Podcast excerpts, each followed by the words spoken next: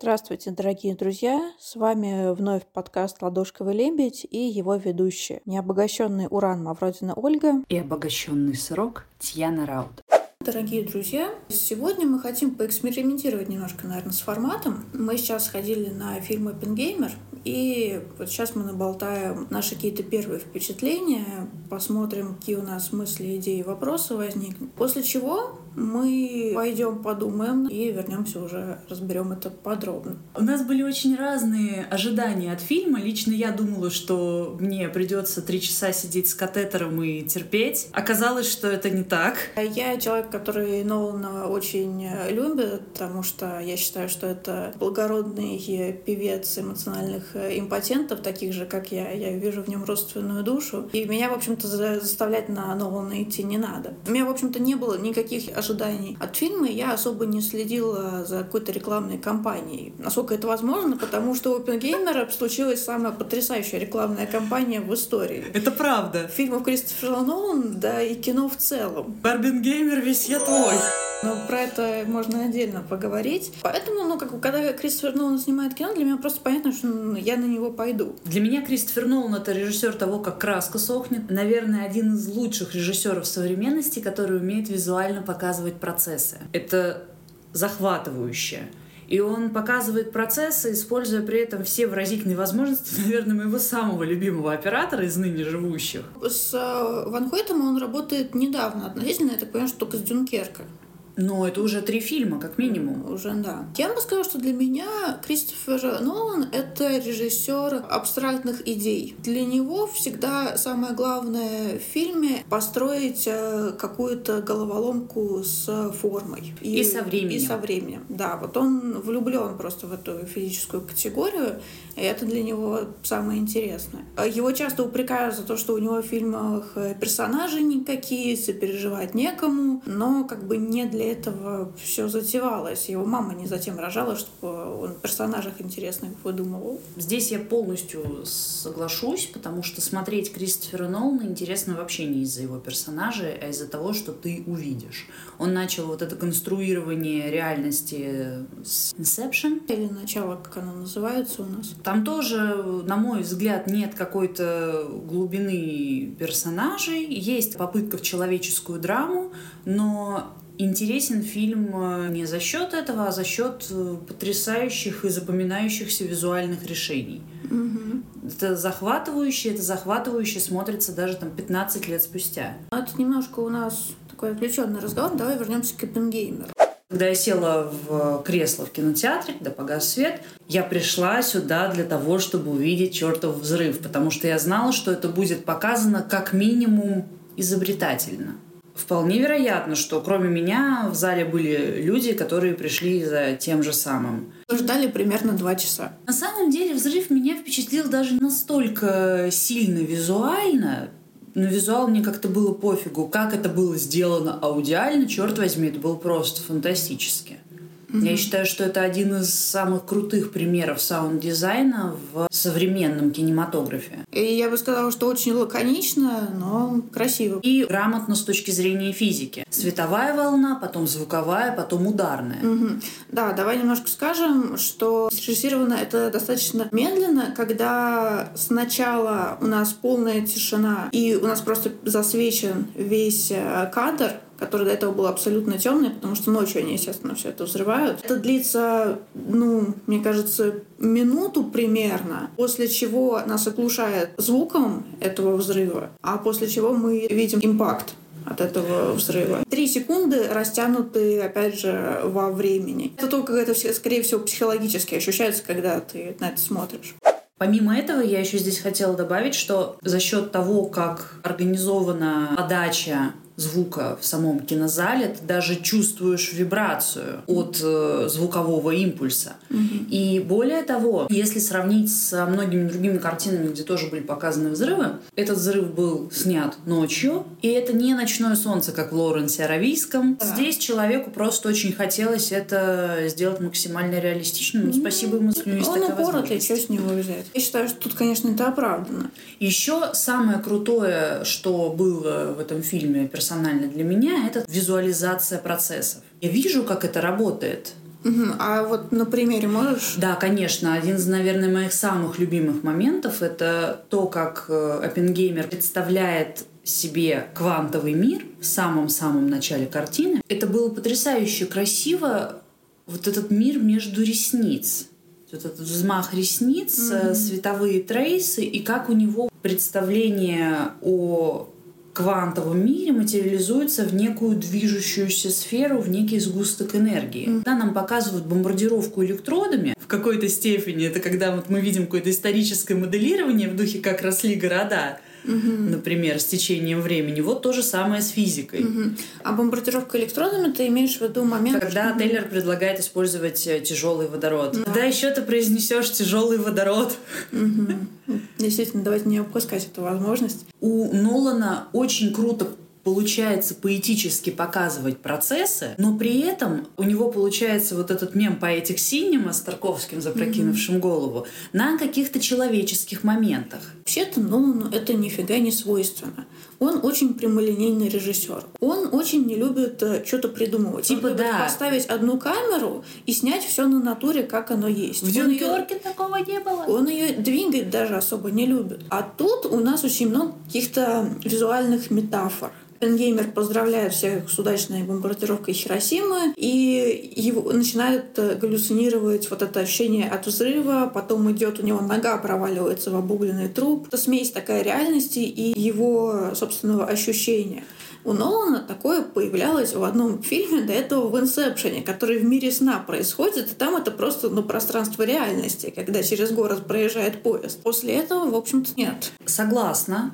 И это как раз то, что меня очень сильно удивило. И если, на мой субъективный взгляд, метафоры, связанные с физическими процессами и нематериальным миром удаются ему прекрасно, то, возможно, из-за того, что этот режиссер на внутреннем переживании героев не сосредоточен от слова совсем, они выглядят шаблонными. Вот на Оппенгеймера капает дождь в самом конце фильма. Оппенгеймер сидит буквально голый перед комиссией, которая допрашивает его по поводу связи с коммунисткой Джин Тетлок. Как раз вот когда его нога проваливается в обугленное тело, это было про позицию режиссера, который очевидно видел последствия бомбардировки Хиросимы перед тем, как готовился снимать картину. А персонаж его этого видеть не мог. Он мог это представить, но он совершенно точно на тот момент еще не был знаком с последствиями. Слушай, ну не так уж сложно догадаться, во что превратится человеческое тело физику ядерщику. Может быть. А,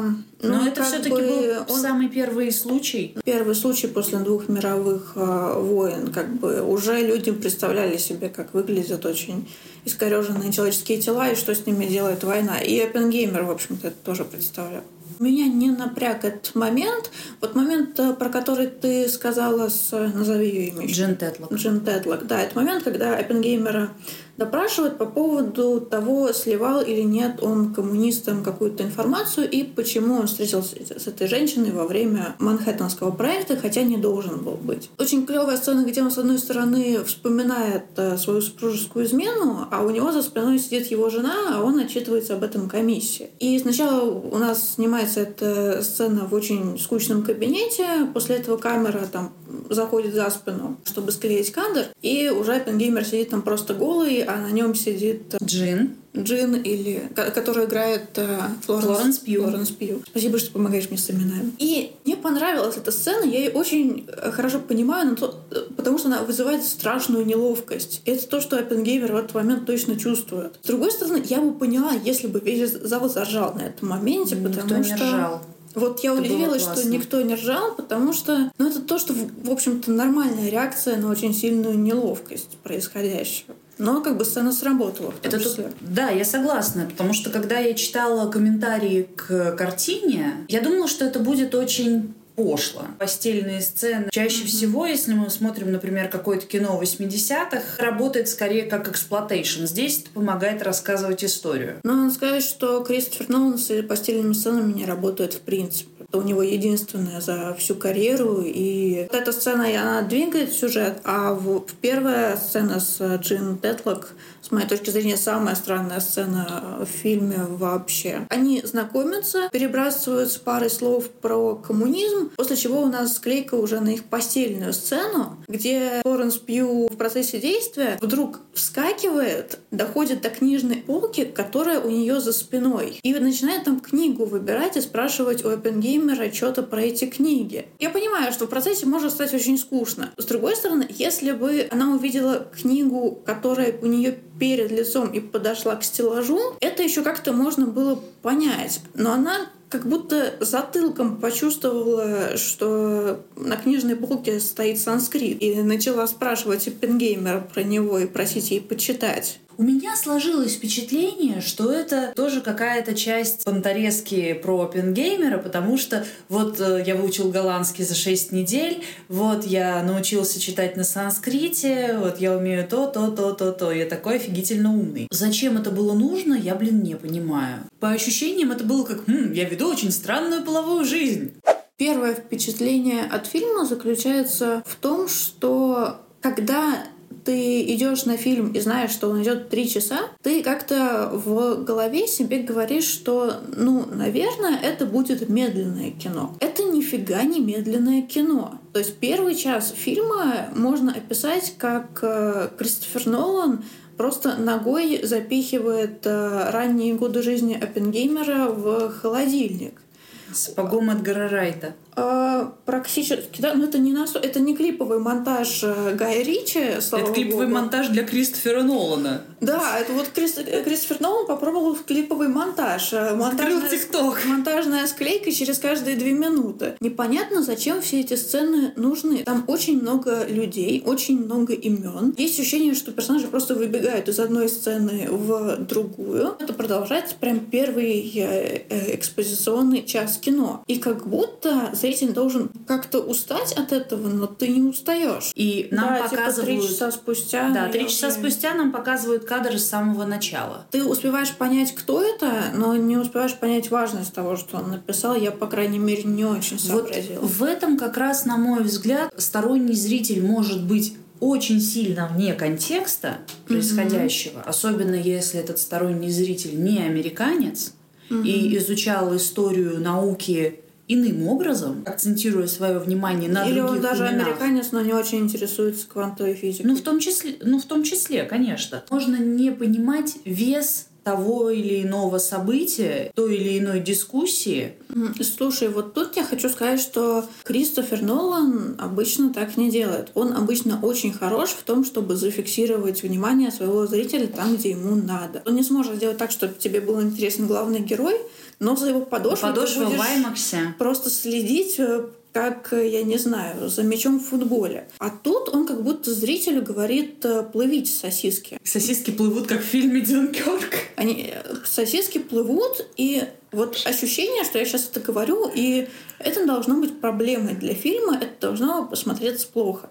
Я вышла с фильма с ощущением, что я посмотрела отличное кино, при том, что оно сделано какими-то неправильными методами. Вот это для меня главный вопрос, с которым я хочу разобраться, как это вообще у него получилось. Мне очень понравилось твое замечание которое ты дала до того, как мы начали запись, все претензии к Оппенгеймеру были по поводу его связи с коммунистами. Вообще не по поводу того, что он, черт возьми, сделал. Вот это как раз персонально для меня интересный вопрос к рассмотрению. Процесс э, в кавычках покаяния героя вообще присутствует. Другое дело, как оно воспринимается зрителем, увидевшим фильм Кристофера Нолана, который своего героя определенным образом нам презентовал в течение этих трех часов. На мой взгляд, на нем, как на человеке, испытывающем душевные переживания, как-то фокуса особо-то не было. Поэтому персонально я никакого абсолютно раскаяния масштаба Сахарова, например, за этим вообще не увидела. Мне нравится то, что кино не смакует, в общем-то, нравственные терзания. Да, это то супер. Есть, если бы оно это делало, мне кажется, это было бы слишком манипулятивно. Да. Здесь, э, в общем-то, то, за что я очень уважаю Нолана, он э, всегда включает какую-то рациональную точку зрения, он отказывается рассказывать какую-то простую историю и делать выводы. Тут он как бы, вот смотрите, я тут вам карты на стол положил, эмоций никаких я вам не дам. Э, вот, не... Потому что у меня их нет. И как бы я ими не пользуюсь. И вам не советую. Проблема сложная, давайте разбираться. Это вот то, что мне говорит это кино. Очень понравилась сцена разговора Оппенгеймера с Труманом, когда Труман достает платок. Оппенгеймер до этого говорит э, Труману, господин президент, мне кажется, что у меня руки в крови. И Труман молча вытаскивает платочек из нагрудного кармана пиджака и машет платочком перед лицом Оппенгеймера. И у меня было полное ощущение, что он должен был сказать ему что-то вроде «Ну так вытри!» Полное ощущение прекрасно. вот этой фра- фразы неозвученной «Ну утрись!» Господи. Не пускайте ко мне этого нюню. Плаксу, да, руки у него в крови. То есть это единственный момент, когда Эппенгеймер апеллирует каким-то эмоциям, как э, человек э, в этом кино. Его шлют в жопу, да, и ему проклятого. тут же сказали, что как бы, это не сработает, чувак. Вообще. Хочешь чего-то добиться, надо на другой кобыле подъезжать к этой проблеме. Ну да, как жена говорит ему о том, что тебя никто никогда не простит, за то, что ты сделал. А он берет ее плачущую под руку, ведет в дом и говорит, ну мы еще посмотрим. И надо сказать, что большую часть кино у нас есть э, две линии, цветная и черно-белая. Черно-белая с персонажем Роберта Дауни-младшим. И большую часть фильма мы нафиг не понимаем, кто это и зачем он нужен сюжету. Если вы думаете смотреть кино, давайте я просто вам скажу, что к третьему часу вы поймете. Вот это тоже нетипично для Кристофера Нолана, к слову. Угу потому что здесь появляется какой-то элемент эмоционального вовлечения, и у меня было ощущение, что здесь Роберт Дауни-младший заменяет классического Майкла Кейна. Да, и часто персонаж немножко объясняющий сюжет. А здесь его играет потрясающий, обаятельный, крутой актер Роберт Дауни-младший, от которого ты как бы не ждешь ничего да, плохого. Почему-то он располагает тебя очень сильно, потому что ну, у него как бы с Майклом Кейном все понятно, такой добрый дедушка. А Роберт Дауни-младший старший совершенно не обязательно обладает э, каким-то очень мягким, понимающим лицом. Но как-то вот если Роберт Он очень Дауни... здорово показан в самом начале картины. Да, если Роберт Дауни младший тебе что-то рассказывает, то, наверное, это от чистого сердца. Вот как-то вот так это работает. В фильме Геймер, к сожалению, нет спойлеров. Или ну, к счастью, боже ну, мой. Наверное, да. В то же время тут есть, как обычно с Кристофером Ноланом, какая-то головоломка. То, как именно она раскрывается перед зрителем, весьма и весьма любопытно. Mm-hmm. И как раз именно для вот этой головоломки и нужны все его ходы с тем, что нам через три часа показывают персонажа, который появился меньше, чем на минуту на середине фильма, и ты мог о нем даже забыть. Да, в фильме очень много лишнего и случайного. Он три часа абсолютно диалогового кино. В какой-то момент вам покажут, как быть взрыв, но в основном вы будете смотреть, как люди разговаривают. В то же время, если я вот как бы раскладываю кино по полочкам в голове, это звучит как очень неудачный фильм. На практике я вижу, что все работает. И мне очень хочется разобраться, как бы, как это сделано. Я пока вот сходу не могу ответить на этот вопрос. У нас пока на столе дело о парадоксальном удержании зрительского внимания. Без а, катетера регистрации да, СМС. Да, у нас есть вопрос по поводу человека, создавшего самое разрушительное оружие, обвиняют в том, что он коммунист и как бы почему это важно. На этом мы порасходимся и вернемся, когда у нас будет уже какие-то материалы на руках, и да, обсудим это все.